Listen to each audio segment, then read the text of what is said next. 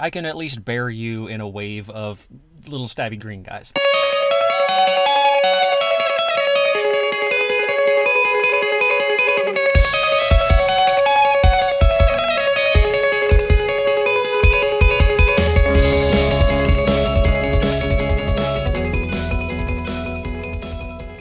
Hello and welcome to the Dice Like Ice podcast.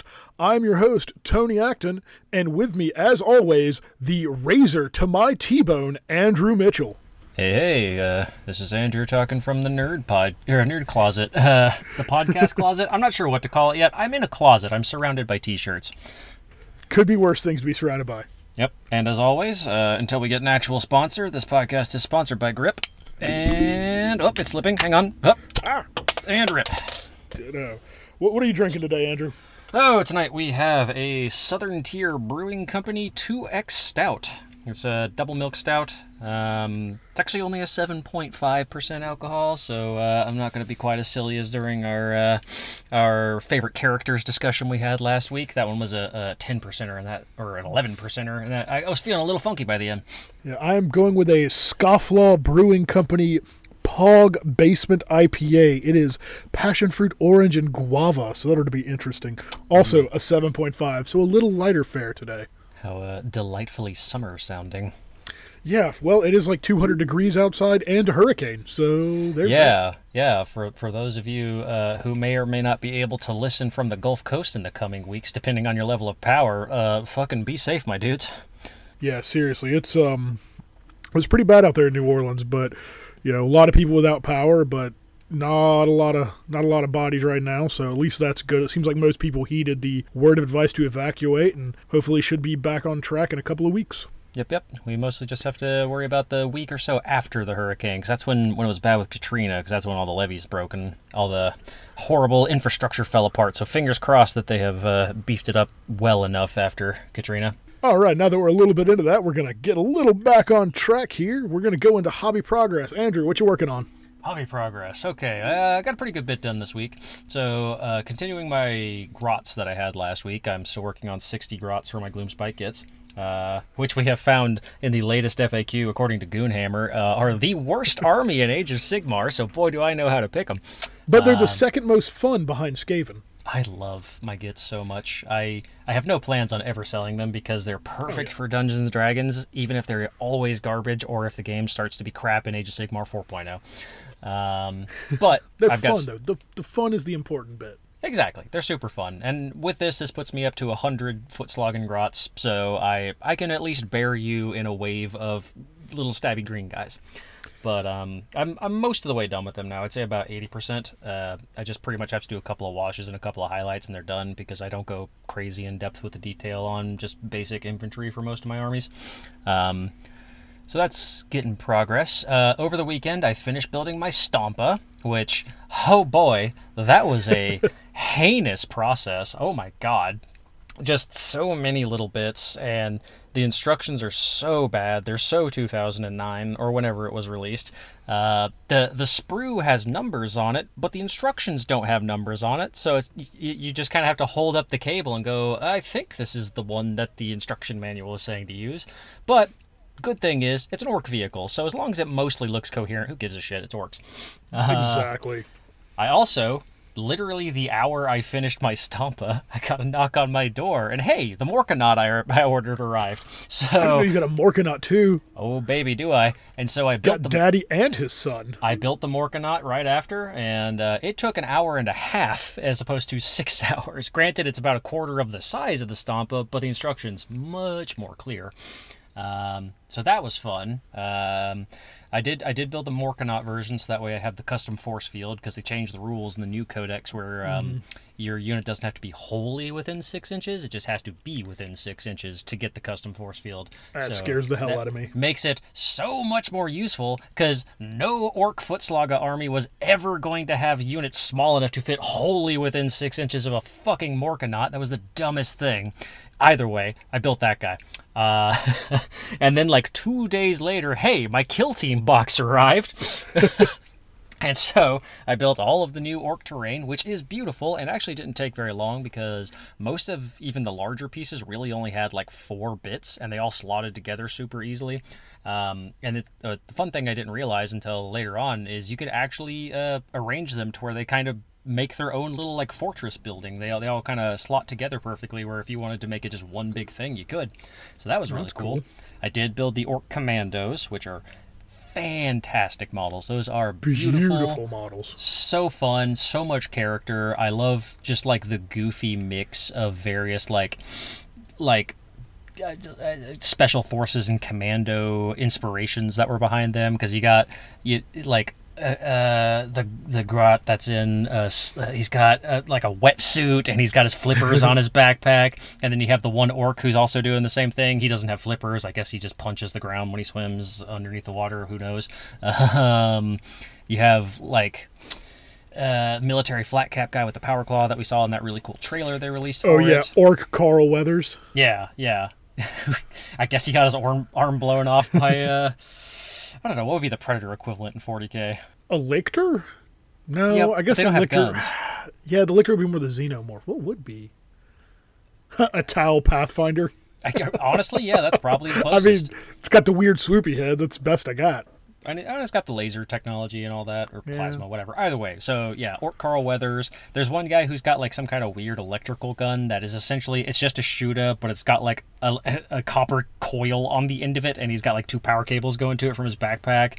Um, and they all came with uh, tons of bits. If you wanted to, you really you could just make the entire kit just the commando knob and just uh, nine commandos with just shooters and stabbers. So if you wanted to just have that like bog standard commando list, you could. I did not build it like that. I went wacky and I got all the crazy guns. Um, like the the Burna on the kit is amazing because if you look close on his arm, a he's got an oven mitt on his hand, which Yeah. is amazing, and b like his left arm is all scarred up from where he's obviously just been burned time and time again doing his job. Um, a lot of cool head options. So you get like you know your basic snarling orc, but I I my idea behind it was I uh, went with all the gas mask options if I could. Uh, except for the knob because I did initially put the gas mask on them, and then I was like, "Nah, this is bad." I popped that off and put the, the flat cap head on. That's it was a lot better. Um, so yeah, great great kit. I haven't built the Kriegers yet. I'm not sure if I'm going to build the Kriegers. I I like the models a lot. I may end up selling them on eBay because people are, you know, absolutely boosting the prices to ridiculous proportions. Yeah. I, I saw the kit was going for like 80 bucks or something, and that's just bullshit. I'd probably sell it for like Ridiculous. I'd sell it for like 50, probably what GW would would sell it for anyway. So if I do sell it, expect one reasonable Krieg kit out there that'll probably sell immediately. Um, uh, did I build anything else? I don't think I did. I primed everything. I started painting. Um, the Stompa is now very blue, in line with my Death Skulls. Uh, the Commandos, I actually tried my first contrast paint on. I haven't used a single contrast paint until last night. I, it was Warp Lightning Green, I think it's called. oh, that's Um, a great one. uh, it was perfect for orc skin because the way I normally do it, I do uh, warp stone glow, I think it's called, and then I wash it with Biel-Tan green, and then I go back over it with one layer of warp stone glow, like higher up, like thick, chunky edge lights, head, uh, edge highlights, and then on top of that, I'll do um, moot green because I like my orcs very green. Um, Yeah. Very, very like Warcraft 2 kind of green. Um, but this, yeah, like that color is perfect. It legitimately is uh, the equivalent of the Warpstone Glow and the Biel-Tan Green wash in one. So it just completely skips a step, which is, I guess, the entire purpose of the contrast. So hey, I'm I'm sold at least a little bit. I I may end up getting some for their pants, but uh, the way I paint my Death Skulls is they're uh, pretty much the only unifying color scheme is like their armor plates. So I'm just, you know, I'm just having kind of a mishmash of colors on them. So we'll see if I end up getting more contrasts. Maybe, maybe not. But Well, at that's least the contrast. They're just they're another tool in the toolbox. Oh, exactly. Yeah, yeah, yeah. I'm not gonna like completely throw out all my Yeah. paints for these. Um, Yeah, but- they're a great, great alternative to a lot of the washes and stuff. Yeah. You can thin them down. You can do multiple coats over them. You can uh, you can get some really cool effects going over metallics with them. Like they're they're a lot more than GW just advertised and was like, hey, one thick coat. It's their advertising campaign was horrible for them. It made, because they made it sound like, oh, you only need two paints and you've you've got a perfectly painted army. It's- no, Well, in, in all fairness, to get not necessarily you know good tabletop standard, but to get They're three color minimum where it looks decent, where it looks better than gray plastic on a table. I mean, you hit it with that, you hit it with a dry brush, and there's there's three colors. It gives it depth. I would say that yes, it is it is the perfect tool for either uh, lazy hobbyists who've been in the hobby for a long time and want to skip a couple of steps, Or steps people like who paint 100 Skaven in one sitting. Yeah, yeah. So you and me, or um, completely new people. Like this, this would be a good way to to dip your toes into the painting pool without having to like feel like you're fully committing and you know buying a hundred dollars worth of paint. You could just get a. I I used Krylon primer. It was just the the basic flat gray primer. Uh, it was like four dollars at Lowe's. Um, or probably about the same wherever your local hobby shops are, whoever's listening, or uh, the hardware stores rather. But say, did you just call Lowe's a hobby shop? I guess it depends on your hobby. I mean, some Gardening's people, some people like to build decks instead of play Warham. You know. Not with wood prices the way they are right now. They don't. seriously uh, maybe in a year or two Yeah. um, yeah so you know you pick up your your can of primer for four or five dollars and you know slap two or three contrasts on there and you don't look terrible on the tabletop It's So- better than the gray plastic I've been playing with all week.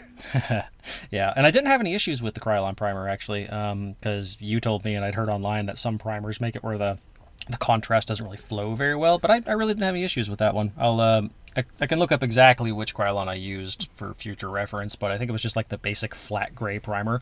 Um, and I think a lot of it too is making sure you spray during like the proper temperature, the proper humidity. Because I did it when it was like 50% humidity, which was on the upper edge of acceptable, but it came out perfect. It was fine. Yeah, don't get like the really satin finish ones. I think that was my mistake. Those are it had like a yeah. satin a satin gray and nothing sticks to it. It's the weirdest primer I've ever used. Contrasts roll off, oils roll off. Yeah, I always Unless. I go back over it with a base paint, it just rolls right off. It, it Always- blew my mind. always try and make sure to get a, a, a matte finish because I I feel like the paint sticks to it better if you do that. In in my experience, Contrasts are meant to go over a more glossy finish. are they? Yep. Yeah, Hmm. so they run into the recesses, so it doesn't get that weird bubbling everywhere and that tea staining effect. The smoother the coat on, like if you uh, if you ard coat something and then hit it with that, it'll run all the way off of it. Interesting. Yeah, it's like a really really thin oil. It's they're they're like I said, it's one of those things once you kind of play around with them a little bit and kind of learn how they act, you can do some really cool stuff. Will has some fantastic stuff. He's one of the guys in our gaming group, another fantastic painter. But uh, he he uses some contrast paints on stuff for not just using it as a contrast paint, and it looks great. But it's to, like any uh, other tool in your toolbox. Once you know it's got its basic thing, but once you know how to use it other ways, it's fantastic. Yeah, I'll have to check out his style because I haven't actually seen many of his minis yet. Um, but once I actually feel like playing 40k at the shop, I'll probably see his orcs because he's also a fellow orc player, Greenskins for life. So uh, yeah, uh, that'll be fun. I'm I'm tentatively excited to step into the world of contrasts. Go for it, man. Uh, and I think that's pretty much all I've gotten done this week. Uh, so Tony, wh- what have you had? Uh, well, not nearly as much as you. Uh, life has been life this week. Work's been really busy, so I've been kind of stuck in with that. But so far this week, I have built a warp lightning cannon for my Skaven, which that was actually a really fun kit to build. It's really cool, little, little gizmos and bobs and levers and things on it that are fun. Is that the one that Uh, came with the the rat that has a wheel instead of back legs? No, no, that came with Thanquol. I love that rat. I've been collecting all the tiny rats because apparently Skaven give you rats like Nurgle things give you Nurglings. So I'm not sure what I'm going to do with them yet, but there's a one with a tiny little wheel as back, back legs, and it's Perfect. fantastic. perfect for adding that little extra detail on bases, Exactly. especially especially like big complicated bases like I like to do. And then uh, you've got, when I was showing you that Warp Lightning kit before, you remember how I was showing you how sometimes it was tall and sometimes it was short, and I couldn't figure out why? Yeah. turns out the kit shows you how to build it both ways for whichever way you like the look. So I went with the more squat style because you know, uh, in in my head canon, all my stuff works for Clan Eshin because you know ninjas. So I, I that's why all my colors are a lot more muted than a lot of Skaven armies you'll see. And like I like the lower profile things. Leaders have cloaks on them, stuff like that. That way, it kind of fits with my theme for when hopefully Skaven get a book and Eshin aren't just a really sad afterthought they put into it. Yeah, it's kind of unfortunately it's always pretty much felt like that with Skaven in general too, because they they talk about Eshin and how they're fun, especially in the lore, but like on tabletop they tend to focus on like Moulder Skryre uh, yeah. the other one whose name I'm currently forgetting because I'm not a Skaven player. Pestilence? Yeah, pestilence. Okay, Yeah, I was like Verminous, Master Clan. There's a couple. yeah. But like the there's like four or five big ones. Yeah, yeah. The the four main clans are Moulder, Skryre, Eshin, and Pestilence, and there's um, uh, Clan Verminous, which is just like your basic rats, and then there's Master Clan, which are your Grey Seers. Yeah, they're they're that's more like a class kind of thing than like a, Yeah. a clan kind of thing though. Exactly, yeah. But uh, yeah, so I built uh, built up the warp lightning cannon, and then I built a rattling gun because I needed a little bit more to get free shipping from the site, and it was fifteen bucks. and by built a rattling gun, I mean I clipped the metal tab off of it and glued it to a base because it's a metal model, and I love it. Just this one solid chunk. Well, it's it's two rats that hook together, and then it's Ah. just yeah, it's just a metal brick. It takes four magnets to hold it down in the freaking case. It's so heavy. God. Yeah, yeah, I could kill a man with it if I really need to. Ah, ah, old the, the the time with old metal models when you if, when you get into an argument and there was a chance that actual bloodshed might happen. Oh yeah. And then uh, other than that, hobby progress wise, I got my air compressor in again uh, yesterday, so I got that all hooked up and got my brushes rerun on my hobby desk. Kind of got that a little organized because it was getting a bit out of hand with just random stuff floating around. So got a couple of days off next week, and I'm just gonna drop my headphones on and go prime happy. And my goal is to have the other 60 clan rats I ha- I need painted in two sittings. That is my goal. That's Because I'm a crazy person. It's it's a hefty goal, but uh, you've done it before. Done it before. Because what I want to do is I want to get all these done. You know, I primarily use contrast on the rats because in a horde, contrast works great. Uh, yeah, by, then- by all means, if you have horde armies, skip a Oh, lot yeah. of steps. Do do what do what keeps you sane. Yeah, I I hit all their different stuff with a couple of uh, contrasts, and then depending on how I feel, uh, usually I'll bring them back up with a lighter brown or a lighter gray dry brush, and then do a really light agrax across them all to kind of bring it back down, but to give a little bit of variation on them. Just kind of like agrax a couple, normal a couple, dry brush different colors on some of them, so it doesn't look like I have eight thousand of the same rat floating around. Right. Yeah. But you know, I, I think it looks good on a table. You have a horde that big. There's going to Mm-hmm. be variation if you're going for a modicum of realism with your five foot tall rat people. Yeah, and I wanna I wanna really kind of focus on my big centerpiece models in that army, which are uh, what it's gonna be warplock or a warlock, an arch warlock, Thanquol, and then the um, warp lightning cannon. Yeah. So I want to I want to really focus on those things and make them kind of stand out a little bit more because the rats are supposed to be a faceless horde almost. So we're gonna do Yeah, that. yeah. You pretty much have your like three big heroes who lead everything, and then everybody else is just disposable chaff. It, pretty much, as is the Skaven way. As is. Well, cool. um, I guess that's a good uh, lead into games played, Tony. Yeah, uh, yeah. Why don't you tell us your one game played this week? Yeah, I had uh, one game, and believe it or not, I played against Andrew. Hey, Yeah. Uh, so we are, you know, still prepping for the tournament in New Orleans. So I think I've finally got my list hammered out. So I ran my hopefully tournament set Skaven list against uh, his uh, Giants and Gargant list. And sweet Jesus, those things just remove squads at a time. yeah. So I was initially going to do Gloomspite Gitz, which are my Age of Sigmar love. They are what got me into Sigmar, but seeing them being the literal bottom tier of all armies in Age of Sigmar, uh, it kind of bummed me out a bit. So I'm like, well, I do have another army, and hey, they tend to be around top three. Sons of Behemoth it is. Exactly. I I've painted the army. I've played with them relatively little. This is only like the third game I've actually played with them. Uh, so I thought I'll, I'll I'll slam some hams in New Orleans with them and see how they do. yeah. And it's a it's a pretty scary list. Uh, I got lucky because Andrew made one critical mistake and decided, yeah, it was, it was a huge mistake. Hands down, one of the most brain dead moves I've had. So Yeah. uh, my army was a War Stomper Mega Gargant, a Kraken Eater Mega Gargant, two Man Crushers, and Kragnos, the Living Earthquake. I haven't I haven't actually played him on the table until this game, and he is uh He's pretty scary. He's he's he's a mixed bag. I found like he has an amazing armor save, but no invuln and no feel no pain, and relatively Yeah. low wounds for how expensive that model is to field. And He's what, uh, 18? Uh, yeah, 18 wounds, two up armor Still save. a lot of wounds. Yeah, no, and don't get me wrong. If you use him right, he is a brick shit house of pain. Like he can legitimately pump out upwards of 30 plus wounds in a turn. Oh, if yeah. you, if you place him well.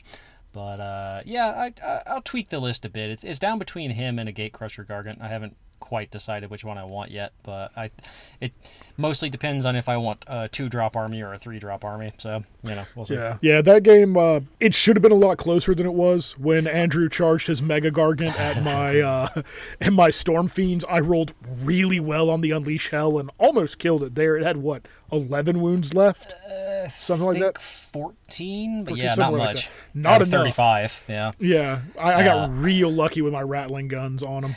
And, And then then, uh, I- Andrew activated first and activated Kragnos. I was to- so excited to finally use Kragnos that I used him to just completely mulch a unit of gutter runners. They were just gone. And you know what? You took that objective though, and in all fairness, that was the one of the objectives that you had to take for your battle tactic. You're, you're not wrong. It wasn't the worst tactical blunder. It was just still really bad because then it was like, oh, I charged in this Mega Gargant who had over half of his life completely evaporated by these Storm Fiends. Now I'm going to attack with the other guy who's in literally no danger. And then Tony's like, huh, okay. And then just proceeds to delete my War Stomper. So literally my War Stomper, my 480 point War Stomper, I think, he caused Yeah. seven mortal wounds because he charged in and got his Mm-hmm. mortal wounds from that. And then he died and fell on them for a few more mortal wounds. Yeah. He still killed So- one of the storm fiends. He did kill one, which promptly came back. Yeah, I got I got lucky on a rally roll. It was a it was a very bad mistake on my part. Uh, Yeah. But I do think you probably still would have won that one because your warp warp lightning cannon that you proxied Holy was crap. doing fucking work for being such what? a swingy model. It did ten mortals on Kragnos in the first shot without hurting itself at all. Something and like then, that, yeah. And then did what like. I think it did nine on the second and exploded itself, but and then rolling it- it rolling max job. damage on the Doom rocket and you rolling a one on a save was also pretty lucky. Yeah, no, at that point he deleted my War Stomper, he deleted Kragnos, and I was like, huh, most that of was- his army is still here. I guess I'll Yeah. concede. Because that's the problem with Sons of Behemoth. They're big, they have a lot of lot of wounds, but once you lose like half the army, you Mm-hmm. don't have much going on. Yeah, So- and the, my army was really swingy, and I rolled hot. No, you did, and, and And- you know it was it was one of those things where I felt like I was giving off some shitty energy at the end, but it was one hundred percent my fault. I it was just a tactical blunder on my part. It happens. But Yeah. then your dice went red hot in your next game. Tell us about your next game, Andrew. Oh boy! Then our buddy Ben, who we've mentioned a few times, uh, showed up with his Flesh Eater Courts army, um, which is uh, usually a pretty solid army. It's a like pretty solid one. Like you deleted him last time because you had Thanquol, who has some fucky rules. Yeah. Uh, if you want to describe those to the viewers who don't know. Yeah, so uh, Thanquol has these things called um, warp fire cannons. He's got four of them, and when he makes his range attack, it only has eight inches. You measure however models are in the unit within eight inches of him, and you roll one die for each of the warp fire throwers he has. So four. So for every model within eight inches of that unit, like in this case it was ghouls. Ben's twenty man block of ghouls, I got right up there. Um, I, I got to roll 80 dice, and for every four up was a mortal wound. And you can only absorb so much on six up, feel no pains before you just get deleted. Yeah, yeah. Uh, unfortunately, I did pretty much just as much damage to him. So took the same list: Kragnos, War Stomper, Kraken Eater, Two Man Crushers. Um, oh gosh, uh, type. What was it called? I'm trying to think of the the battle type we played. It was uh, s- Oh, uh, te- tectonic activity. tectonic or- something or another. Yeah, so essentially there were three objectives in the middle, and you would roll a d3 at the beginning of each round, and it would decide which which objective was worth more. Essentially, nothing nothing super crazy as far as uh, game types go, just alternating points for bonuses. Um, and so he took. Let's see if I can remember. He took two units of 20 ghouls. He took a unit of crypt horrors. He took whatever that really cool new Nosferatu looking vampire is. Oh, Um, uh, Arch Regent, I think it is, or that something like that. sounds right. He took that with the Charnel throne and just kept him on that the whole time. Um, he took Crypt Flayers, I believe, are the big bat guys. Uh, yeah, I think those are the flying ones. did some fucking work as well. Yeah, they Uh, but he also took a ghoul on a zombie dragon. No, the other one, the Terror guys, something like that. Uh, yeah, Terrorgheist, because the Terrorgheist has the bravery scream. The Right, zombie dragon just has a normal breath weapon that's that is better against giants, but it's not as good against hordes. Right. It's kind of the same So- thing Thanquol suffers from because Thanquol was would have been utterly useless in our game. He would have been Yeah. punching you with his fists. Oh yeah, exactly. It, it, I- again with a couple of different roles and a couple of not stupid choices, that game could have gone very differently. But anyway, uh, so playing against the the flesh eater courts, uh, I got lucky. I got the first roll. Um, or no, no, I didn't. Ben got the first roll, but. Uh, he just didn't have anything he could do because Age of Sigmar tends to. Uh, you either have to have an entirely shooty army or no shooty army. So he didn't have any shooting against me. He wasn't close enough to really charge me. So he just kind of went up and grabbed objectives. So it's like, all right, he's got five victory points right off the bat. Cool, cool, cool. Uh, my 10 inch movement on my giants got them up in his grill Yeah. immediately. And my war stomper went up to his terror guys and was like, hey, bud, fuck you. and so. Um, with the new third edition rules, there's all these monster special rules, which the the Sons of Behemoth army is entirely monsters. Uh, so I got one uh, Titanic Duel, I think it's called, where if a monster is fighting a monster, you can get plus one to your hits, which is really Yeah. good considering most of uh, Mega Gargant's attacks are hitting on threes typically. So I was able to death grip him, which is a D6 mortal wounds right off the bat. I got the charge mortal wounds. Um, he also had a unit of his ghouls right beside the Terrorgheist. So with the War Stomper specifically, he has a thing where he gets more attacks the more units or the more models are around him because he's the Horde killer. So I had 21, no, yeah, 21 attacks that I could do. And so I just put all of those into the Terrorgheist. And so in one round of combat, I did something like 15 more wounds than I actually needed to to kill that guy. So that was like 400 points of his army just off the battlefield immediately. And it was one of those ones where I could just kind of see him immediately get crestfallen. And I'm like, sorry, dude, this is my tournament list. I'm taking it to be shitty. Yeah. He's like, no, no, I understand. It's just, whew. Because this was the first time he played against Sons of Behemoth, so he just didn't know what to expect. Yeah. Uh, Kragnos was still on that list, so I charged him right up the middle because I was going for his Charnel throne. Oh, I forgot as well. Uh, the first round, he summoned Chalice of Blood. Is that what it's called? Uh, I think that's it. The thing that allows him to get his guys back when they die around it.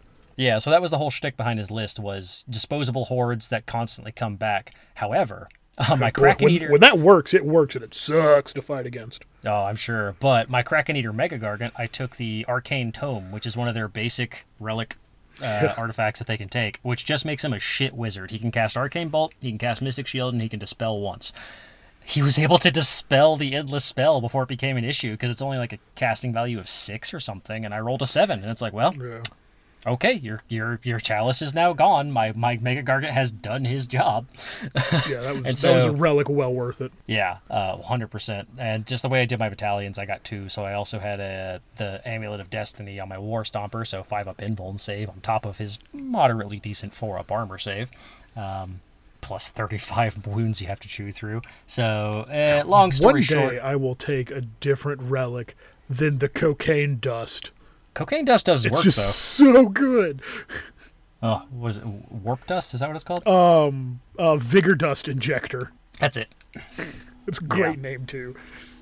But yeah, so uh, long story short, Kraken Eater killed a lot of um, Crypt Flayers, which came very close to killing him. They got him down to 2 wounds before Ben just conceded because there was no chance he was going to come back. Kragnos just deleted the unit of Crypt Ghouls. They were just, or Crypt, uh, crypt with the large ghouls, I forget what they're called. Yeah. Uh, it just deleted them, no chance. Uh, killed, I think, the entire unit of twenty ghouls in one of his with one of his three weapons because he gets his mace, he can shield bash like Captain America, and he gets a hoof attack because he's got a bunch of legs. Uh, and so he just completely took the middle, and it was one of those. He also has a bellow of rage, so the more hurt he gets, he just gets he just shouts real loud, and stuff Yeah. breaks. And it can destroy terrain. So I was going to destroy his charnel throne by shouting at it at the rate he was going. So yeah, it was a it was an interesting game. I uh, I, I, I learned a lot. Um, still debating if I want to take Kragnos to New Orleans, but uh, you know, if I don't, it's it was still fun to actually field him for once. Well, what if you if you don't take him, you can get what another mega gargant and like a couple more of the small ones. Uh, I should have just enough points for the gate, uh, the great uh, gate smasher and the or sorry, gate breaker, gate breaker, Yeah. mega gargant, and maybe one more man crusher. But I think I might be like fifty points short. I'm not sure. I'll have to I'll have to tweet tweet yeah tweet Tweak it. Tweak it, yeah. I was, my brain wanted to say twiddle, and I was like, twiddle's not the right word. So, yeah. but anyway, um, so that was fun. And then uh, the day before, actually, I played my first 40k game in a long time against a different friend named Will, not the one we were talking about previously with contrast paints. He took his Necrons. I have a game with our Will on Tabletop Simulator tomorrow. Hey, fun. Uh, so Will took his Necrons, which uh, apparently have gone down the totem pole pretty quickly in terms of power now that more and more Yeah. codexes are coming out. Uh, I mostly proxied a list of orcs because I wanted to try out a lot of the new Squig Riders. Um, that, they were pretty good. I also wanted to get my Stompa on the table because I spent six goddamn hours building them. By God, I was going to put them on the table as soon as I could. um, and long story short, Necrons died horribly. Yeah. I mean, Well- Wraith Army. Yeah, Will loves his wraiths, uh, so which cool. are really cool models uh, who have not had good rules for a long time. They really got boned by eighth and 9th edition, uh, so he wasted like 450 points of his army on these really ineffectual models. Did, did not a damn thing the entire game. That's Um, not true. They looked cool. That is very true. Aesthetically, his army might have won because I was using proxies. Um, but he did the, the standard stuff. He took a couple units, a couple big bricks of Necron warriors, a couple of Crypteks to bring him back. Uh, he took two overlords. He took uh, one of them on a command barge. Took a bunch of immortals, just like kind of an overall basic Necron army. Um, I did a brick of 30 boys, 20 beast snagga boys, two units of 10. Uh, the Stompa, two, uh, a unit of five Squig Hog Riders, one Nob on Squig, and then I tried two of the uh, new War Bosses or Beastmasters or whatever they're called on Squigosaurs. Holy shit, those guys just devastate. They are incredible at killing just anything. Just like HQ choices, troop choices, elites, doesn't matter. They kill it. It's, oh man, my warlord was just just he's like, huh, a unit of 20 warriors notorious for just always getting back up. Cool. Two turns later, they're all gone. Yeah. It was it was brutal. So it was it was one of those ones where we got to round three and it's like, ah, do you want to keep playing? And this is not even talking about my Stompa, who because of new orc rules with uh, their Dakka rules and stuff, was just just delete a unit, delete a unit, delete a unit, and it's just kind of like, nah, I'm cool. So we're we're probably gonna play again in the relative near future, and he's probably not gonna take wraiths because of it. Yeah. I also won't take my Stompa because it's a little bullshit, but I, I just really wanted to field it. Yeah. If he takes the uh, the Silent King Void Dragon combo, he shouldn't have a problem just walking through orcs. Oh yeah, exactly. Uh, he doesn't have those models yet, but you know it's for Ah. the game. I'm, I'm cool with him proxying it. So You say that as the guy who proxied most of his army last game. yeah, exactly. Like you know, we, we we do not play competitively. We just have fun lists. So Yeah, for sure. so uh, that's my games played. It was three games in a weekend, which is way more than I've been doing lately. Yeah, seriously, that's not bad at all, man. Yeah, my my feet hurt. Well, I got some bad news. We got five in a weekend coming up. Yeah, I'm gonna get some of those uh, extra cushy foam inserts maybe, Uh, just get you the weird pants that have the stool built into them. You know. and, and Crocs. Yeah. Yeah. and, uh, don't wear Crocs. I will fucking leave you in New Orleans. What if I paint them to look like Space Marine helmets? Squigs. If you paint them to look like squigs, I'm okay with it. my Squig Crocs. right?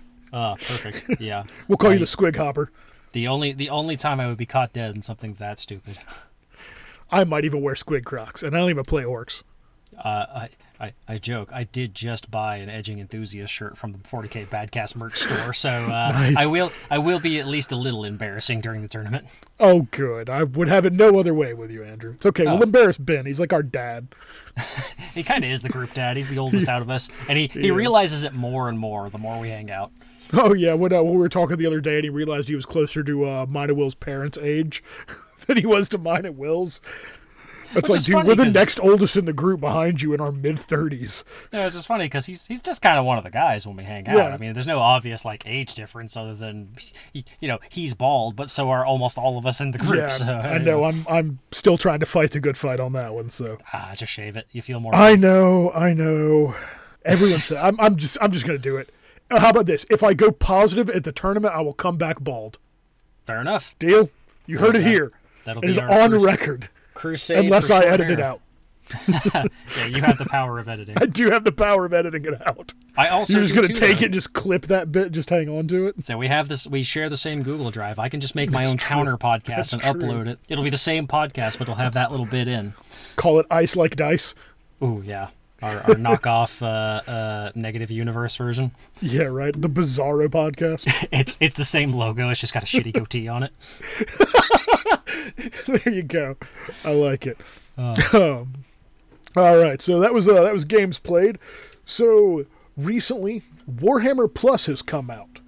So we're gonna we're gonna chat a little bit about Warhammer Plus. Uh, I'm a subscriber to it. Andrew, you are as well, correct? yes, I did squeak in right before the August cutoff uh, to get the bonus ten dollar voucher. Woohoo! Yep. Um, oh, I forgot about that. Yeah, uh, I was on coming. board whether or not. So, That's coming in October, so don't worry about it for a while. all right. Well, the most important question: Which model did you pick?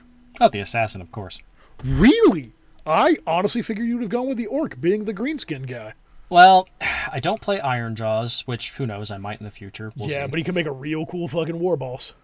I can make a real cool fucking war boss out of like just scrap sprue that I have. I mean, it's it's orcs. You can make anything look cool with Or them. you can make another real cool looking war boss with this one. Fair enough. Uh, the assassin model, it really felt like out of the two, they put way more effort into that one. Because Yeah. while while the the mega boss does look pretty good, it's it kind of just comes across as just a plain old mega boss. There's nothing really special about it other than the fact that it's a different pose.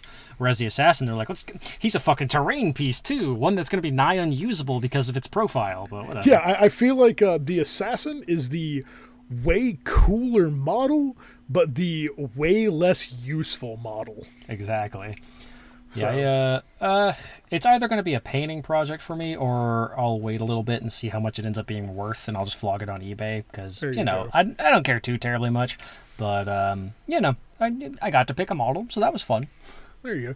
Yeah, so for those of you who don't know, what the Warhammer Plus subscription includes is uh, access to Warhammer TV, which has its own proprietary shows on it. It's got uh, a lot of the painting tutorials are coming out. It's got a bunch of learn to play videos. It also gives you access to old white dwarves in their entirety, not just piecemeal bits of them, but entire issues of White Dwarf. It uh it goes back right now to the Warhammer Visions that were I want to say like 2014 or so, 2014, 2015 in that neighborhood. Uh, supposedly they're going to be putting more back behind that as well, which if nothing else, that's fantastic for just the cool hobby articles, all the conversions on terrain, just a bunch of neat little stuff in those. Well, it'd be great for kind of like a archiving point of view as well, especially if they Oh, end up yeah. going back to 90s, 80s White Dwarf magazines. Oh yeah. Uh, it also includes the subscription to the Warhammer 40,000 app, which Warhammer Plus is what two dollars more a month, Something and it like gives that. you that app plus much more. And they're also coming out with an Age of Sigmar app that is replacing the Azyr app that they had. I think that releases at the end of September, and that's also included in your Warhammer Plus subscription. So, and the model you get to pick either the assassin or the orc. So, really, it's a on its own. I think it's a solid deal. I Yeah, mean, if you get point- access to the current White Dwarves, that makes it cheaper to get Warhammer Plus and everything else Yeah. than it does to buy the current White Dwarf. Now, even if it's on like a three month delay, that's still a fantastic deal. Oh, absolutely. Yeah, at this Uh, point, if it was if it was just the TV app, I wouldn't think it'd be worth the sixty dollars a year. Yeah, But just with all the other stuff rolled in, with the model on top of it, with the ten dollars you and I are getting, which that deal will be gone by the time this podcast comes out. Yep, unfortunately. Um, so realistically, with how much we spend on the website, it's going to end up being fifty dollars for what we pay for a year, which that's a good deal. I I, Mm-hmm. I would say it's worth it at this point. yeah, for sure. And so uh, let's talk a little bit about the content on it. We, we went right. into the White Dwarves. It's a White Dwarf. Most people know what the 40k app is like at this point already. The new things on it, however, is there's three real sections to the Warhammer Plus app. It's uh, it's now on at least Androids. I don't know if it's on iPhones yet. It's also this surprised the hell out of me on Roku. There is a Roku app for it. Yep, that's how I've been watching. I, I have a Roku Ditto. hooked up to the TV on my painting desk. Ditto. So the the three big things are its shows, which there's only a handful out right now. So far, But what I really like about it is that is where it's got its painting tutorials on. So there's um oh I can't remember her name, the new girl doing the painting stuff. Oh jeez, I haven't actually watched him yet, so I don't know either. I've uh, I've watched one or two of them and they're fantastic. They're they're very similar to the Dunk to Duncan's old videos. Of Uh, course. Masterclass, they're calling it, Masterclass, right? yes, they're called Masterclass. Yeah. but that's a great resource. They just use Citadel paints, so obviously it's not for everyone. I know a lot of people in our hobby like to use Vallejos and Scale 75 and all the other um, oh, what is it called? Shocking. The the Warhammer Games Workshop proprietary Yeah. app only uses their own paints. Who'd have thought? But their paints are good. This is Overall, it's yeah. a fantastic resource for a new hobbyist. Yeah. because it's got all that. It tells you exactly what paints, how to mix them, how to paint the different things. Uh, it does go a little past battle ready, which is kind of what I liked about Duncan's videos. Is it really like it was, hey, here's how you can paint this simply, and how you can take it to the next step. yeah. Here's how you get that little bit of extra mustard on it. That, that two thin coats, Mm-hmm. then your paints. But the other really interesting part on it that I don't know if it makes it worth picking up just for this, but the learn to play section is actually really in depth and solid. Right Yes. now they've got 40k, uh, Age of Sigmar. They had Kill Team up before the Kill Team box came out, which I thought was interesting. It was a it was an almost simultaneous release. It ended up being two days before the box yeah, was two days officially launched. before. Uh, let's see, it's got Aeronautica Imperialis. Uh, I believe it has Blood Bowl, and I believe it's got Necromunda as It well. It does have I'm Necromunda. Which God, I wish they had that out whenever we were learning how to play Necromunda. bold of you to call what we did learning. Yeah, we kind of, I, I, rough guess, we maybe learned about 65% of the rules, Yeah. yeah. But you know what? We rolled dice, we hung out with our friends, and we had fun. And at the end of the day, that is what this hobby is about. At We least, had a Ganger. We had a Ganger catch fire and fall off of a railing. it was great. oh yeah. Oh Tina, you bitch. Ah, Tina, the indestructible Delaque. She was a basic ganger. She had a pistol and a knife and nothing special. And she was always on fire and always getting shot and never taking uh, more than just a flesh wound. It was I had four Cawdor gangers with blunder poles, shooting her over and over again and not hurting her anymore, stabbing her with them, couldn't kill him. Nothing I did could bring her down. She was she was- indomitable. very ineffectual, did no damage. However, she, She also tied up four die, gangers. which made me think that we maybe were doing rules wrong with her. I don't know, but right? it was still really funny and really memorable. It was hilarious. We had a blast, and that's the important part. But anyway, so rules for Necromunda are on there, and next time mm-hmm. we actually end up playing it, we could probably actually learn a little bit more about it. Exactly. And then the other thing, which is the big thing that GW is pushing on theirs, is their actual TV programs. Animations. Uh, so far, I've watched the three episodes of Hammer and Bolter that are out. Mm-hmm. Which the first one is uh, is fantastic. I mean, all three of them are fantastic. I really liked all of them. Uh, The you didn't like the art style, did you? no, no, I actually thought the art Okay. style was great. I didn't like the low frame rate on a lot of them because Oh. um.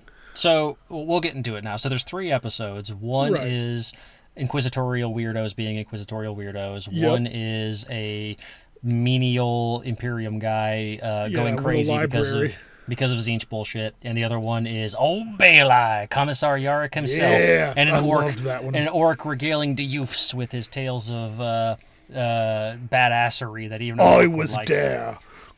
I was there when he nipped my fucking leg off, that son of a bitch. No, so uh, Old Bale Eye, animation wise, was one of the ones I actually didn't like as much because it did that thing where a lot of uh, modern animations online are doing like uh, they take a piece of art and then they use what is it, Microsoft Silverlight or whatever it's called. I forget. Yeah, and they kind of it's like a motion comic. Yeah, motion comic. So I had that sort of vibe to it, which like the art itself was really good. I just didn't really care for the motion comic vibe of it. But the parts where they actually bothered to, you know, make cell by cell animations, it was really good. Yeah. See, I I kind of enjoy that because it really takes me back to like my childhood. It's very Saturday morning cartoons and like early 90s anime style. The old And Bale Eye that- specifically really felt, really felt Yeah. Saturday morning cartoon in a good did. way. And that that motion comic style it did it it took me back to like older video games where like they didn't have the technology to make a really cool cinematic so it would be that that kind of like moving picture thing. Uh, That's I- fair. as weird as it sounds, I think Dragon Age 2 did that a bit as well. Yeah, which was the first were- game that did it in a while. But there were a lot of the old, uh, like the Spider-Man games, especially anything based off of a comic, did that a lot because it kind of gave you that feeling of reading a comic. and saved a lot of money. It did, but it was great. Like I, I really thoroughly enjoyed all three of those episodes. Uh, which one was your most favorite? I really, I mean, Yarrick is the best character on the in the entire universe of 40k. so yeah, no, same. Yeah, it's it's Ghazghkull and Yarrick. I mean, Yeah, they're they're my okay. favorite characters in all of 40k. So behind that though, I really did like the inquisitorial weirdo one just because of the twist at the end. I thought was really good. I felt like that one had the best animation because the fights Yeah. were actually fairly fluid and didn't do the motion comic thing. So it, it really Mm-hmm. felt eh, that felt like the one that they probably put the most money into to be like, "Hey, Hammer and Bolter, motherfucker, subscribe." It So- is bloody.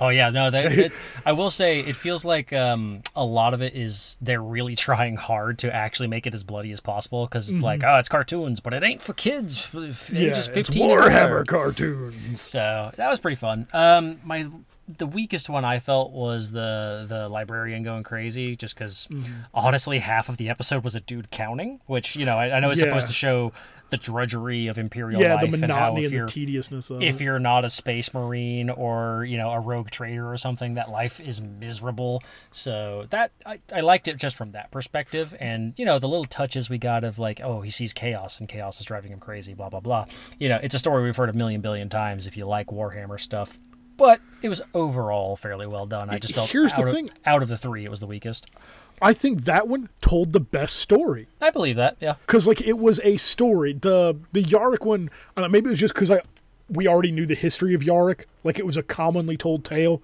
Most people who have been in the hobby since you know the Third War for Armageddon supplements and stuff like that back in the day, everybody knows Yarick and Ghazghkull.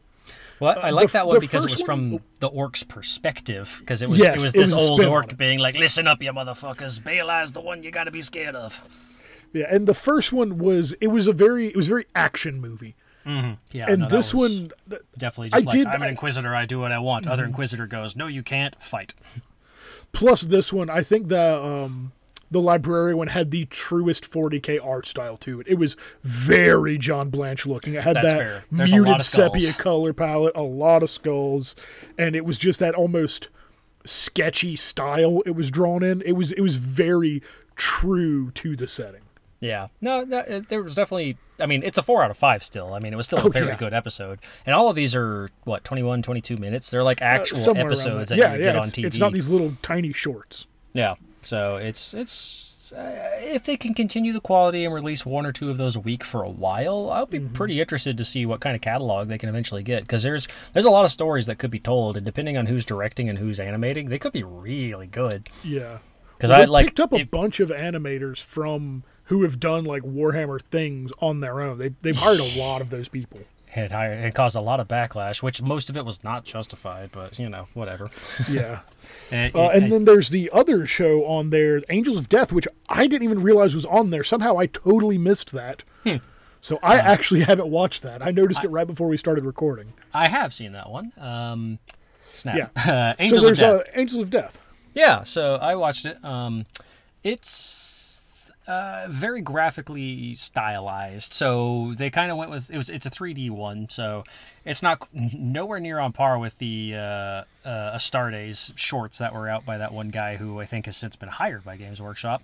Um, but they hid a lot of the jankiness of some of the models by doing kind of a smudgy black and white and red Sin City sort of style. Like it's very like oh stylized, where it's it's all black and white until you see blood or the the red of the Blood Angel power armor, that sort of thing.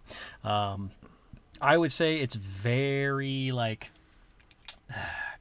Some people might get mad because I'm not a big Space Marines fan, but it's very cookie cutter like Space Marine, where it's like, uh, brothers, honor, blood, honor, honor. Hmm.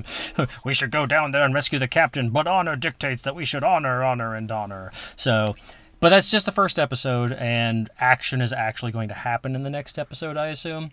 Um, but mostly just going off of a graph, like a graphical point of view, it's very interesting. The only problem I really had with uh, the aesthetics of it was um, you could tell whenever unhelmeted Space Marines talk that they have very Muppet mouth going on. Like it's very like if you didn't have the wop, di- yeah, if you didn't have the dialogue over it, it would just be like going bop bop bop bop bop bop.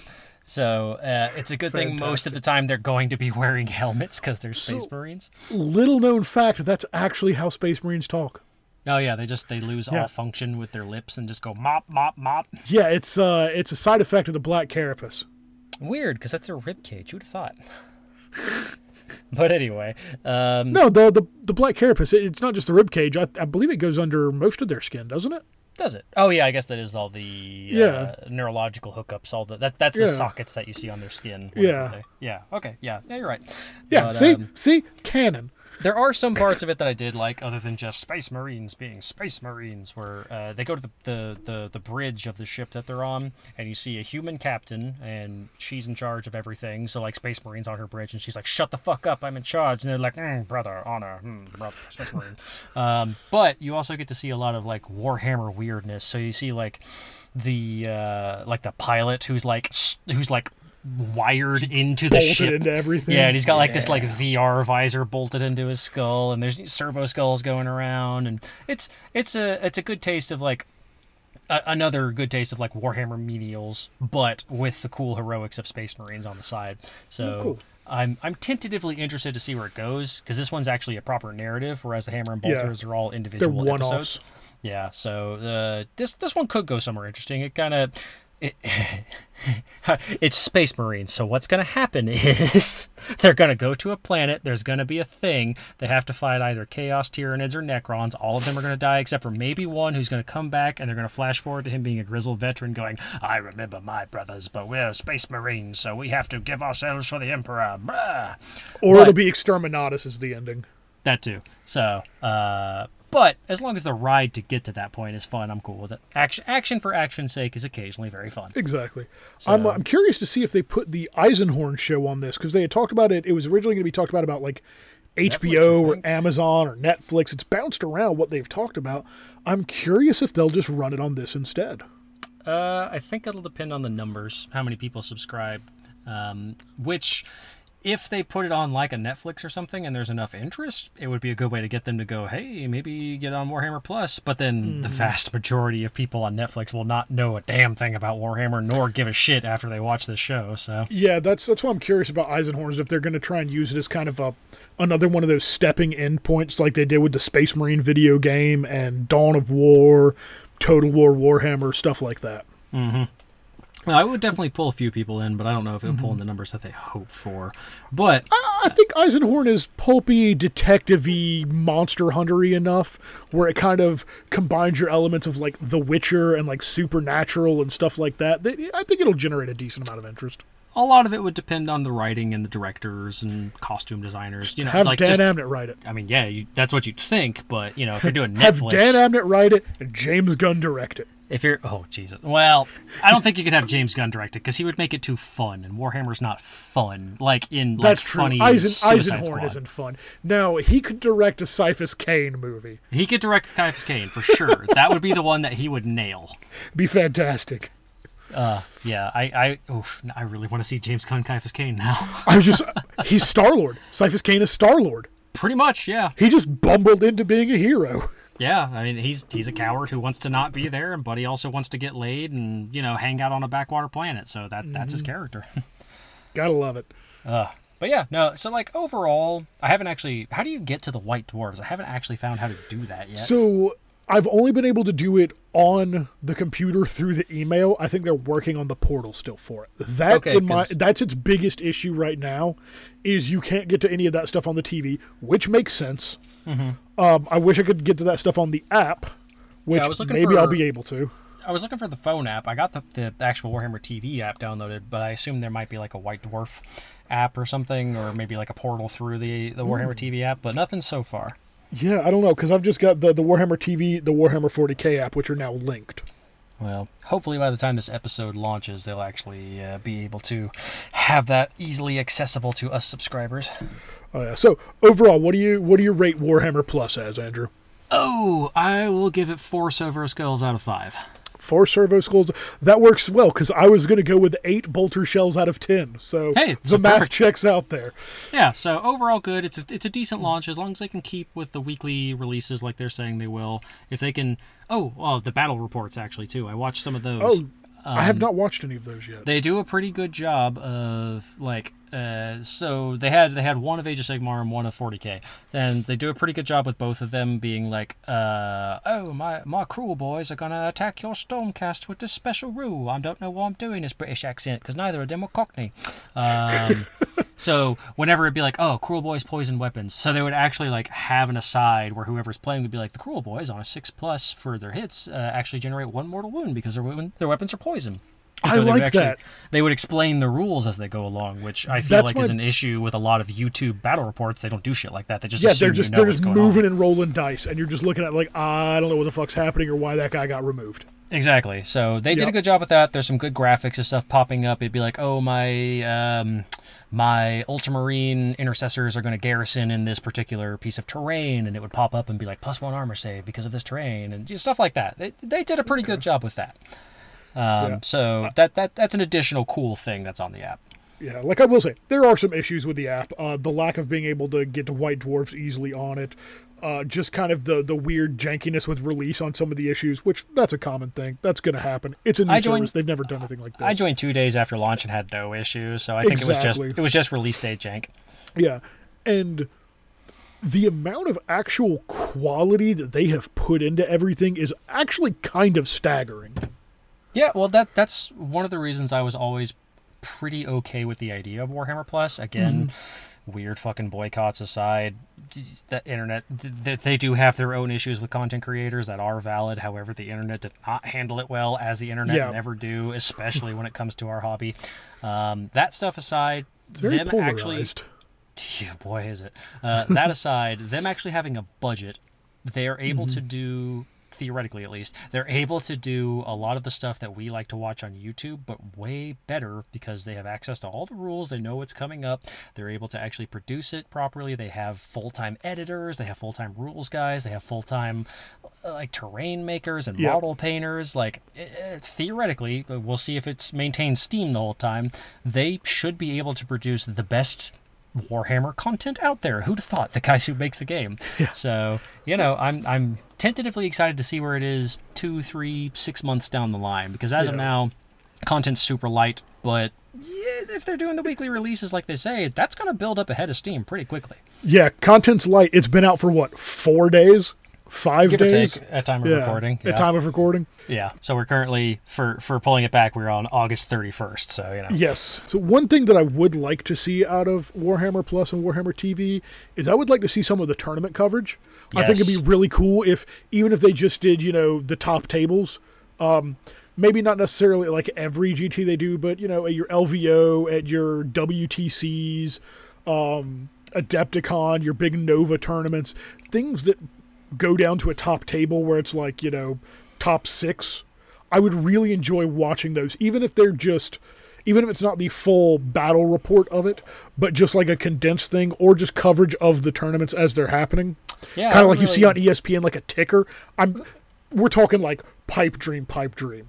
Yeah, of course. I can't see them doing that, but I think it'd be very cool to be like, oh, the fucking Boise Cup's happening. I'm gonna fucking click the ticker on and see, you know, what armies are playing at it and how they're doing and victory points on things. It'd just be cool to see.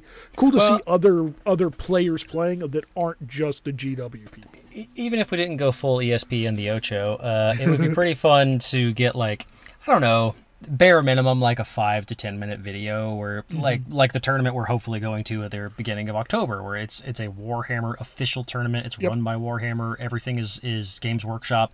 Uh, like maybe they, they have like interviews where it's you know top three people. You you hey, what army did you take? What's your list? What are your thoughts on this tournament? It- Just like full on coverage of that sort of stuff, just to kind of have an idea of how things are run for people who can't make it to New Orleans or Florida or uh, Texas. I think is the third one. Yeah. Um, and you know, because they're gonna do like Warhammer Fest stuff like that, like the really big stuff that's put on by Games Workshop proper, at the very least, just so you can get that coverage out there to people who can't make it to Belgium or wherever Warhammer Fest was being held last time. Yeah, and I think it wouldn't surprise me at all if they pulled other content creators on, um, specifically some of the bigger podcast guys that do big things that have to do with like Nova and LVO and stuff like that, like the the frontline gaming guys, the Forge the Narrative guys. Uh, honestly, it wouldn't surprise me if they pulled some of the people from the independent characters, even though that d- podcast doesn't go anymore. Just to, to your, do your retired vets to come out and go, oh yeah, back in my day in fifth edition. interviews, yeah, or even like even talk about some of the events and things like that. Or um, I can't think of the guy who runs the Nova Charitable Open, but like a lot of podcasts interview him. It'd be really cool to see that on a bigger scale because Warhammer Plus is going to have a wider audience than most podcasts do. Or most YouTube channels. most yeah. you, yeah it's it's going to be the best way to kind of like spread that kind of stuff so i think it could be really good for just the health of the overall hobby for stuff like that Well, it'd be a good way to uh, give back to the community. Mm-hmm. Wouldn't necessarily be the correct phrase, but just to like let the community know that that Games Workshop cares about the people who give them lots of money for their tiny plastic works and Space Yeah. Marines. You know, it's, uh, it, it, it, yeah, uh, if they know what they're about, that could be a pretty smart way for them to at least have some of their content on Warhammer Plus. Eh, fingers crossed. We'll see. yeah i mean the the possibilities are endless with this right now it's a very open open-ended sort of thing which i think is great Yeah, and and they do have a set set content, like we said, the painting courses, the rules, the animations, the battle reports. So they will have a bare minimum of weekly content, but it could go further. Yeah. Uh, but yeah, so that's that's mine and Andrew's two cents on Warhammer Plus. Four out of five. exactly. Four out of five, eight out of ten, whatever you want to call it. It all breaks down in the end. So, you know, if you guys have any comments or thoughts on it, you know, reach out and email us. Uh, our email we finally have up is dice like ice podcast at gmail.com. We would love to hear y'all's thoughts on Warhammer Plus and things along that nature, you know. We do also have a Facebook and an Instagram and a Twitter. So you know, and just Twitter. do a search for Dice Like Ice. Uh, we'll probably check it like once a week, and if you post hateful stuff, we'll probably call you a fucko and then delete it. So you know, whatever. Right. So be All cool. right. The golden rule: don't be a dick. Don't be a dick. All right, so next up, we're going to roll into our usual segment of tool tips. Andrew, you got a tool for us this week, right? I do. Uh, it's going to be a fairly short segment, which it normally is, but uh, my tool for the week is tweezers, uh, an, an oft underlooked uh, tool for your cabinet when it comes to hobbying. So I've I found over the decade or so that I've been doing uh, Warhammer stuff that tweezers have become one of the more useful tools in my cabinet because especially with a lot of the very large kits, there happens to be some very tiny, delicate pieces. Uh, even my most recent, one of my most recent builds, the Stompa, I use tweezers on because there's a lot of very tiny, uh, like power cables and little couplings and stuff you have to glue together. And sometimes when you build a big kit like that, if you got fat fucking fingers like I do, they can't get in there and grab that thing easy. So if you have just a good set of like, I don't know. Three or four inch long tweezers, clip them together, bing bang boom. It's going to hold on and hold tight. Also, also, it's a good one that uh, you can, you can like you can use in conjunction with what we did last week. Put a little bit of blue tack on there, so that way you can kind of gently uh, super glue your piece on, and that way if you accidentally lose uh, grip on your tweezers, uh, your piece is not going to go flying all the way across the room. It'll just stick onto them. So you know, just little stuff like that. Um, yeah, yeah, pretty short one, like I said, but tweezers, they're extremely useful. Uh, Tony was saying he doesn't use them. I use them. I, uh, I do almost I do use every them build. some. I don't use them for the same thing you use them for, though. What do you use them for? I use tweezers for transfers. Ah, yes, I don't use transfers, so there we go. Uh, I don't very often because I am awful at them. Uh, eventually, I will teach myself the whole microsol microset thing, but I'm working on Age of Sigmar stuff, so transfers aren't that big. With the Black Templar stuff coming out, though, I am god awful at freehanding Maltese crosses, so I've got stacks and stacks of those transfers and a whole bunch of Black Templars that need them. So I guess in a couple of episodes after that Codex release, look for me doing a really angry tooltip about Microsol and Microset. I've got them both. I've tried them. I'm awful at it, but you know, it's like anything else. It's practice. But tweezers are super useful for that, for sure. And I've used my tweezers for some bits here and there, but uh, I'm an animal and I primarily use blue tack or the very end of um, sculpting tools, or what I'll use to adjust things minutely. So yeah, I, I did do sculpting tools or like the end of my X-Acto blade sometimes. Mm-hmm. Yeah. Um, but tweezers get the same effect while having a lot more grip. Just having that little bit of, of extra hold on your model pieces can really help set certain pieces, especially on the way more fiddly kits. Um, Yeah. Especially on really tiny bits that could very easily get lost if you have fucking fat hands and butterfingers like I do. yeah, so, I'm, I'm a big clumsy dude, so I lose so stuff it- a lot. well worth investing in a proper set of hobby tweezers, not just like the one you'd use to pluck out nose hairs or whatever. Like just like actual hobby tweezers. They're not expensive. I think mine came with my 3D printer, which was they're like three or three or four inches long. They're just super useful. Here's a question for you, Andrew. Do you use the ones that kind of this is going to sound weird trying to describe this because this is good radio, folks. Oh, yeah. Do you use the kind that like go down to a point? Yeah. Or do you so- use the kind that like they go out and they kind of cant out at an angle and they're flat on the inside? Because that's what I've used. Mine essentially, when they come together, if you if you clip the ends together, they form like a cone essentially. So they're Okay. they have rounded edges and they they both narrow to a very fine tip, uh, to the point where you could probably puncture skin pretty easily with them if you wanted to. But uh, I find And that as they, we all know, that's how we grade our hobby tools or the amount of damage we can inflict on a person with them. Yeah, exactly. It's, it's it's like when you buy a car and you have to test out the trunk. You go, how many dead bodies Yeah. can I fit in here? Right? So it's a similar thing, but uh, yeah, so it has a very narrow end, so you can get very, very fine pieces of uh, hobby material, um, useful for green stuffing, very small Yep. gaps between arms or necks or something like that. Just uh, yeah, just generally all around good for the very fine fiddly bits that sometimes happen in this hobby. Yeah, when I first started messing with the uh, the Microsol Microset transfer thing, I went all in and bought a pair of hobby tweezers that like they are closed when you're not squeezing them. You squeeze them to open them, which is weird. Oh, those ones that look kind of like uh, twin zigzags. Yeah, yeah, but like it's totally flat and smooth, and they're good, and they fit in my hand nicely, and they were like twenty something more dollars than I really should have spent on a pair of tweezers. Yeah, I know, man, but I I was like, I'm gonna do this, I'm gonna do it right, and I put on one transfer. I'm like, fuck this, I'm doing something else. Which is uh, uh, another thing with a hobby. If you do it wrong the first time, it's okay. Try again later. It's okay. You don't have to be perfect at everything. It all takes practice. It's whatever whatever you end up doing. It's your hobby. Do what makes you happy. Exactly. And if your friends give you shit about it, fuck them. Exactly. If they give you more than a lighthearted ribbing, they probably Yeah. aren't great friends to begin with anyway. Yeah, like you know, Andrew and I, we give each other a hard time about stuff, but at the end of the day, we're buddies. We also know that there is no actual negative feelings. exactly, exactly. Because he knows no matter how hard I rib his painting, it is significantly better than my painting. And Tony And no knows I know that. And no matter how much he fusses about dice, I know I will always be better at dice than him, no ah. matter what. I I am the epitome of dice like ice. If Tony- I roll Tony- a two, Tony he's made the gonna name. roll a one, Tony made the name, but I am the avatar. right? You merely adopted the name, I was born in it. molded by it. Hang on, I might have a coffee cup somewhere in the next room. Oh, there you go. So you can do the voice.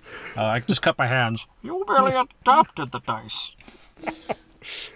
I was born in the ice, molded by it.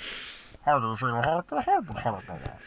Oh, he's gonna keep going. I thought I thought it was gonna be a quick one. I apologize. No, it's okay because Tom Hardy is a multi-million dollar paid actor to do the world's worst accent that I can do, just fucking around on a podcast. So hey, Yeah, you know what? More power he- to him. he is really good whenever he actually wants to be good, though.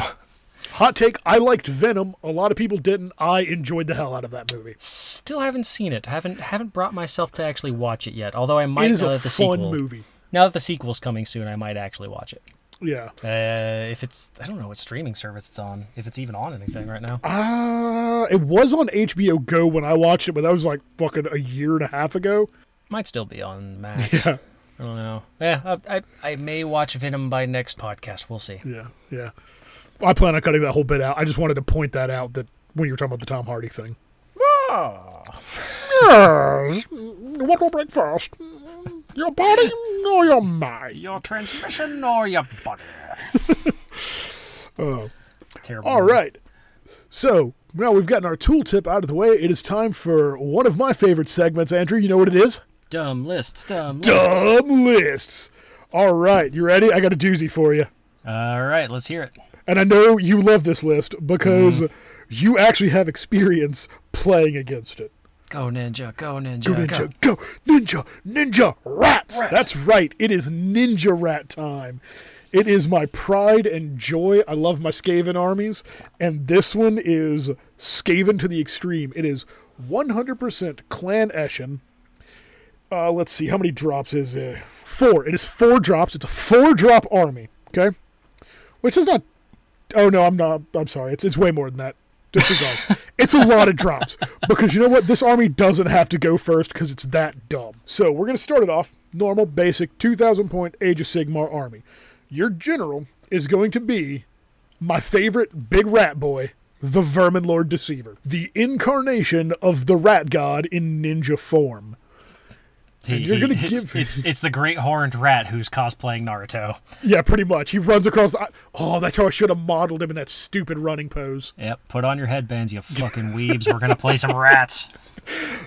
Oh man, so we're gonna give him the artifact that causes so much pain and suffering, and that is gonna be the Shadow Magnet Trinket. The Shadow Magnet Trinket allows him to fight first in close combat once per battle, no matter what. He just throws it down on the ground and it just it's like that uh the thing in uh Guardians of the Galaxy that Star Lord throws, it pulls all their guns away. It's like that, but with ninjas. Sure. And then, uh, yeah, sure. I don't know where I was going with that. My brain kind of turned off. Yeah, Fair so enough. uh, it allows you to fight first in close combat once per battle, which is always fun to jump him in, get that, and then get another critical strike off. Then we're going to give him the Warlord trait. It's called like One with the Shadows, which means he cannot be seen outside of six inches. If you can't see him, you can't charge him. If you can't see him, you can't armies. shoot him. Oh, yeah. And if he's within six inches of you, he is close enough to ruin your day. Hey, Andrew, do, do you remember this guy? Boy, do I. The guy who caused something like 20 mortal wounds on my Kraken Eater the first time I played my Sons of they- Behemat army? They weren't mortal, they were just Rend 3. Well, Rend 3 is pretty good when you have a 4 up armor save. Fair enough. Yeah, uh, the first time Andrew ran his Giants, I was like, I'm going to throw my big ninja at it. And neither of us knew what was about to happen. And what it happened was, was, I had a, significant. My Jolly Green Giant fell down and crushed a few rats. Yeah, he did. All right. So behind him, he's going to be your main damage dealer. Behind him, you've got two more heroes in the list, and they're both going to be death. I tend to take them with fighting claws because I feel like weeping blades are a little swingy. Uh, fighting claws give them seven attacks as opposed to three, but they don't have rend and they're only one damage apiece. Weeping blades have, I believe, rend one and they're D3 damage apiece. For half the attacks, I don't find it worth it. That's just Yeah. me. But then again, my main opponents are ghouls and squigs. So, you know, armor's not really the biggest thing. That's fair, that's fair. All right, behind that, we're going to have 10 gutter runners. These are the, the higher end rats. They infiltrate, they pop up behind enemy lines, they throw a bunch of ninja stars, they get stuck in, they actually wear armor and have some rend. Actually wear armor. What a novel concept. Well, all of the rats wear armor, but they actually wear armor armor. They have a 5 up save. They wear armor that's not made out of tissue paper and dreams. Yeah. So next up, we're gonna have. I've run large blocks of night runners before, and I always feel like they're not worth it because how the new bravery works with Skaven, they just flee. If they take a handful of casualties, you lose half the squad. So we're gonna run them as ten man blocks, which is the smallest you can get them, and we're gonna run fifteen of those ten man blocks. Huh.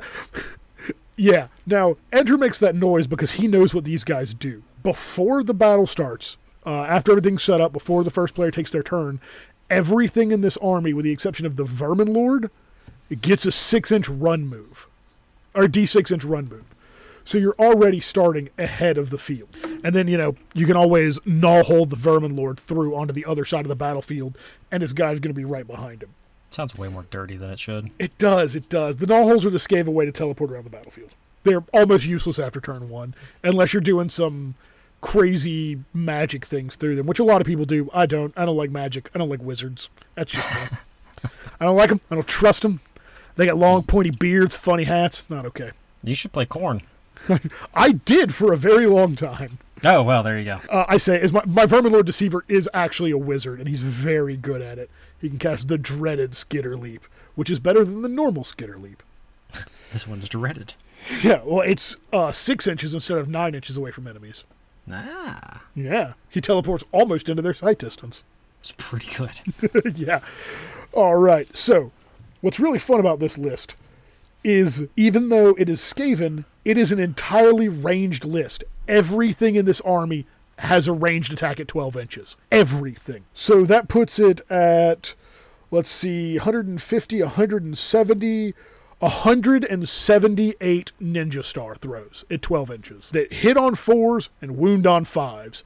And for every roll of a six to hit, it's two hits. You can throw a lot of lead downrange, and it will take the just it'll take the wind out of somebody's sails when you throw that many ninja stars at them. Yeah, that's uh, what fives to hit. You said Uh, four to hit. four to hit. So yeah, that's uh, yeah, no armor penetration, but that's still No armor penetration. still just in enough ninja star that eventually you might be able to wear down even the biggest opponent. But here's the really fun thing that Eshin do. So the Vermin Lord Deceiver has an ability for cl- close combat that allow you to reroll um, wounds for all Eshin models within 13 inches of him. But also for each Eshin hero that you have at the beginning of the battle, you pick one enemy hero for each character. So I would get to pick three enemy heroes, which three to four is about what most people run, right? Typically, yeah. typically.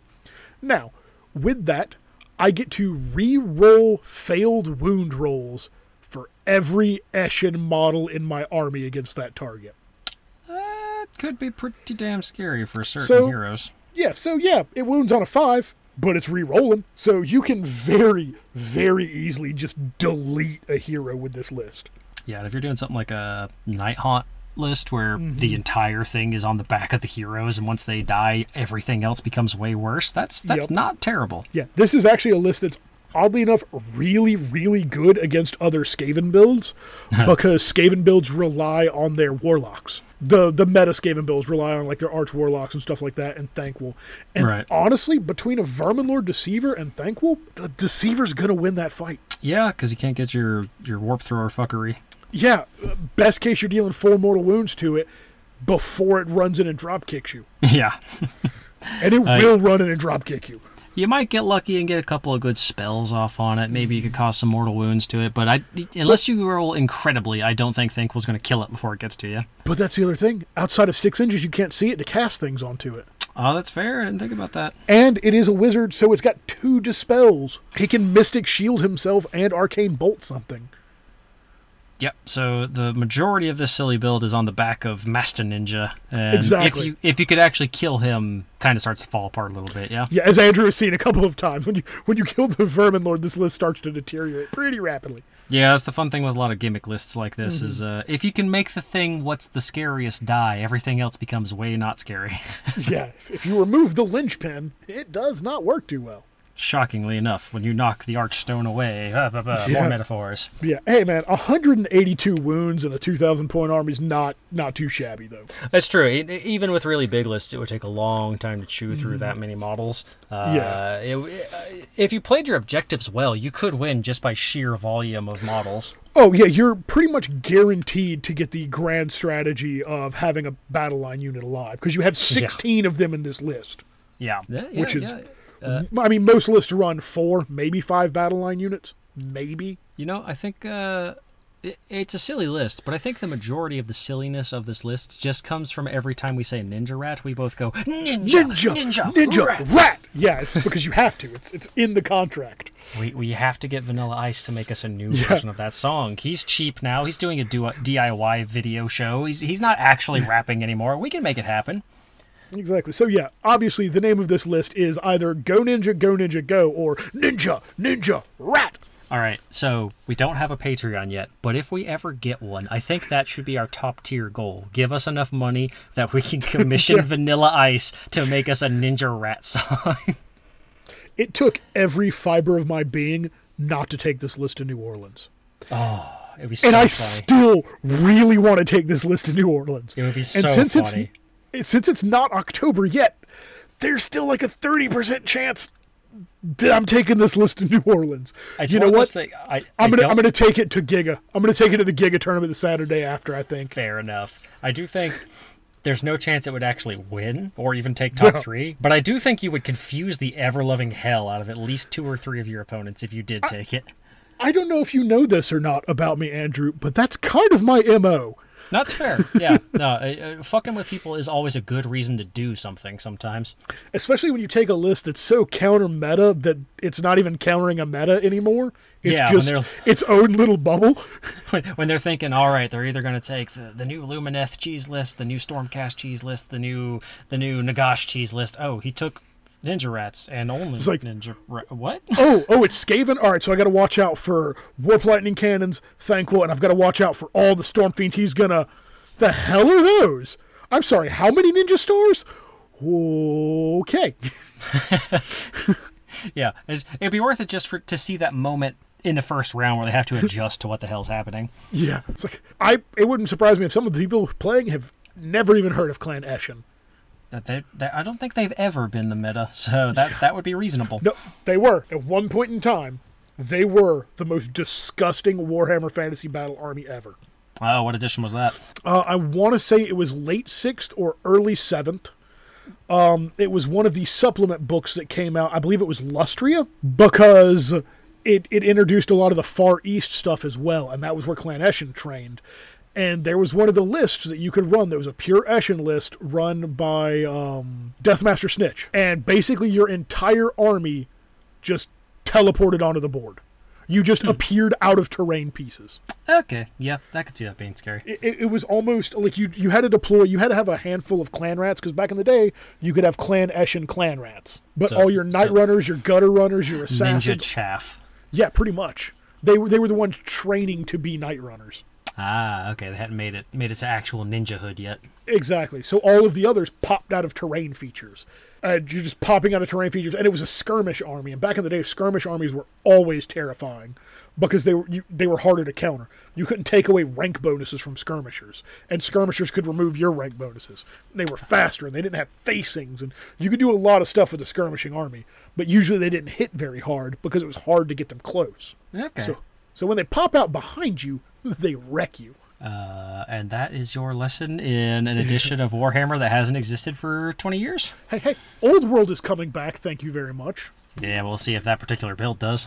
I'm sure it. Yeah, it, it doesn't have to come back. It never left. That's fair. As always, those the rulebook still exists. If you want to play with 6th edition Warhammer Fantasy Battle, you can. Oh, I was talking about because I'm still the only idiot who plays an Eshin list. Uh, and Bretonnians. And Bretonnians. Yeah, don't judge me. You're definitely not the only idiot who plays Bretonnians. There, there, there's still a small but loud contingency of them. I am one of the very few that still play them in Age of Sigmar. Most people go into the um, Ninth Age and Kings of War and stuff like that with it. Kings of War, is that what it's called? Kings of Flame? Kingdom of Flame? I think it's Kings War- of War. I think Kings of War. Yeah, Yeah. I'm not sure. I only really play Warhammer. But yeah, so that is our stupid list of the week. Uh, uh, should we start doing a silly scale? I'd put that one on like a solid seven out of ten silliness. It, it is, but it's also, it can be really competitive too. Yeah, no, it's, it's definitely it's it's one of those weird ones where it might be a meta Mm-hmm. buster. Yeah. It's it's so far outside of the norm that it, it would give some people some trouble. Or you might just get completely steamrolled. Who knows? Well, it'd be really hard to take out 16 units, even in five turns, at deleting three squads or over three units a turn. Eh, yeah, that's true. I mean, that's that's a lot of mortal wounds you'd need, That's and most armies lot. can't pump out that much. Yeah, and you're you're also having to determine how to split your fire before you go into it if you're shooting or attacks as well. You're having to figure out how to split that. That's fair. I, I'd say the only real problem with them is they don't necessarily have like the stopping power to be super effective against other armies. They would just be No. Holding objectives and hoping they don't chew through you fast enough. Yeah, no, their their stopping power is just rolling tons and tons of ninja star dice and hoping you're bad at saves. And every time you roll, going ninja, ninja, Ninja, rat. rat. And you know what? If your opponent's not on board with you doing that, they're not a fun opponent. Then you point away and you go go, go, go, go. And Andrew will yell, "Go ninja, go ninja, go!" No I matter really- where else he is in the tournament. It would be worth it for you to take that, just so every time, every now and again, you shout "Ninja Rat" and I go "Go, go, go" from across the room. or we get stupid and they they pair us together for our first game, and it's like, well, it's like playing at the shop. Yeah, right. Oh man, I just don't want anybody to yell "wah." That's still the ninja rat thing will be infinitely less annoying than orc players yelling "wah" at the top of their lungs. Yeah, as as a Greenskins player, uh, to my fellow Greenskin players, nobody likes it when you shout "wah." It's not Don't funny. It's not entertaining. Like, just go. I will declare my wah now, Oh man. because you are you are not nearly as funny or cool as you think you are when you shout wah. Unless you are an eight foot tall green Cockney person. You know what? If you are dressed as an orc and you do it, whatever. Yes, More power allowed- to you. If you 100% commit to the bit and you come in with a green foam latex muscle suit and big fake tusks in your mask and wearing a top knot, then you're allowed to shout wah. Right. But you also have to have a squig. You have to have a squig. You have to have a squig. It, it could be a dog wearing a funny costume. It could be a stuffed pet squig. It doesn't matter. Preferably a hair squig. well, all, all hair on orcs is hair squig. Is a squig, so- which I love. I love that. Just stu- stupid bit of fluff time. Orcs don't have hair; they have squigs that have tails. Yep, and they just let them bite onto their scalp, and that's their hair. Oh man, orcs are so funny. That's why I love them, my dumb green little mushroom men. I do Speaking enjoy of. I actually uh, kind of super reeling back to hobby progress, I guess, or what this would go. Mm-hmm. Small book review. I finished uh, Brutal Cunning by Mike Brooks today. oh, how was that? Uh, very fun. It's definitely leans a lot more into like the Warhammer battles kind of books. Shocking, Okay, considering it's yeah. mostly about orcs. Uh, basic premise: uh, big mech war boss uh, is deciding, hey, time to uh, launch a wall across the galaxy. Where can we find some really good loot? Oh, uh, probably this world that's made out of metal, also I known swear as to God, if you say Armageddon, no, no, no, no. uh, this world that's like covered in metal, also known as a Mechanicus world, and so it's just uh, honestly the the main the author's like orc OC uh, slowly becoming better across the book and being like, I got myself a big gun now, I got myself a big hammer now, oh, I got myself a pet squig now, and just sort of escalating from there until he's borderline war boss status at the end. But uh, it was very fun. Uh, it's probably the best book about orcs I've read in Warhammer 40k lore so far. Um, because it does a pretty good job of flip flopping between orc perspective and the Mechanicus that they're actually attacking, um, and just the Mechanicus completely underestimating them at all times. Because being the Mechanicus, they're very big on like, oh, the logical approach. Dog- Dogma says that orcs do X, Y, and Z, and only that. And then the orcs are like, huh, we're not going to go that way. We're going to take the stupid way. And so they do. And the stupid way accidentally becomes the smart way because the, the stupid way doesn't have mines and like crossfire paths and missiles and stuff pointed at it. There's like, oh, we could go down this valley, but we could just climb this mountain instead. And then they do that. And then the Mechanicus are like, fuck, we did not expect that at all. We are getting completely destroyed. bamboozled. Yeah. And it's essentially that for an entire book. And it's great. Huh. All right. Yeah, very fun. So, uh, uh, Brutal Cunning by Mike Brooks. Uh, like, uh, Four was out of five. Very fun. Um, Did uh, way- did you read the Yarrick book? I haven't yet. Oh, it's good. That's uh, I'm- Young Yarrick, right? that That's pre Armageddon. No, it is Armageddon. It's uh, second war for Armageddon when he starts to become the hero of Hades Hive. Okay, that might be my next read And it then. it actually, I guess, light spoiler alert, it ends before he really becomes the hero of Hades Hive. Well, like like, it 'cause- ends 'cause you in know at the that assault. story. Yeah, because you know that story, but it's leading up to it. It's actually really good. Yeah, young Commissar Yarrick. I mean, yeah, 18 year old Yarrick playing playing sports ball and getting out of college. And yeah. Um, now I got to finish uh, Black Legion. I, I started that series and I'm on the second book, and then I paused on it for a while and read Brutal Cunning. So I need to finish that one, and then once that one's done, I can get to the Yarrick book. Well, there you go then. So uh, uh, snuck in a book review there, very short and very fast. All right. Well, listeners, I believe that's all we've got for this evening. Uh, Andrew, you got a tool tip to leave us on?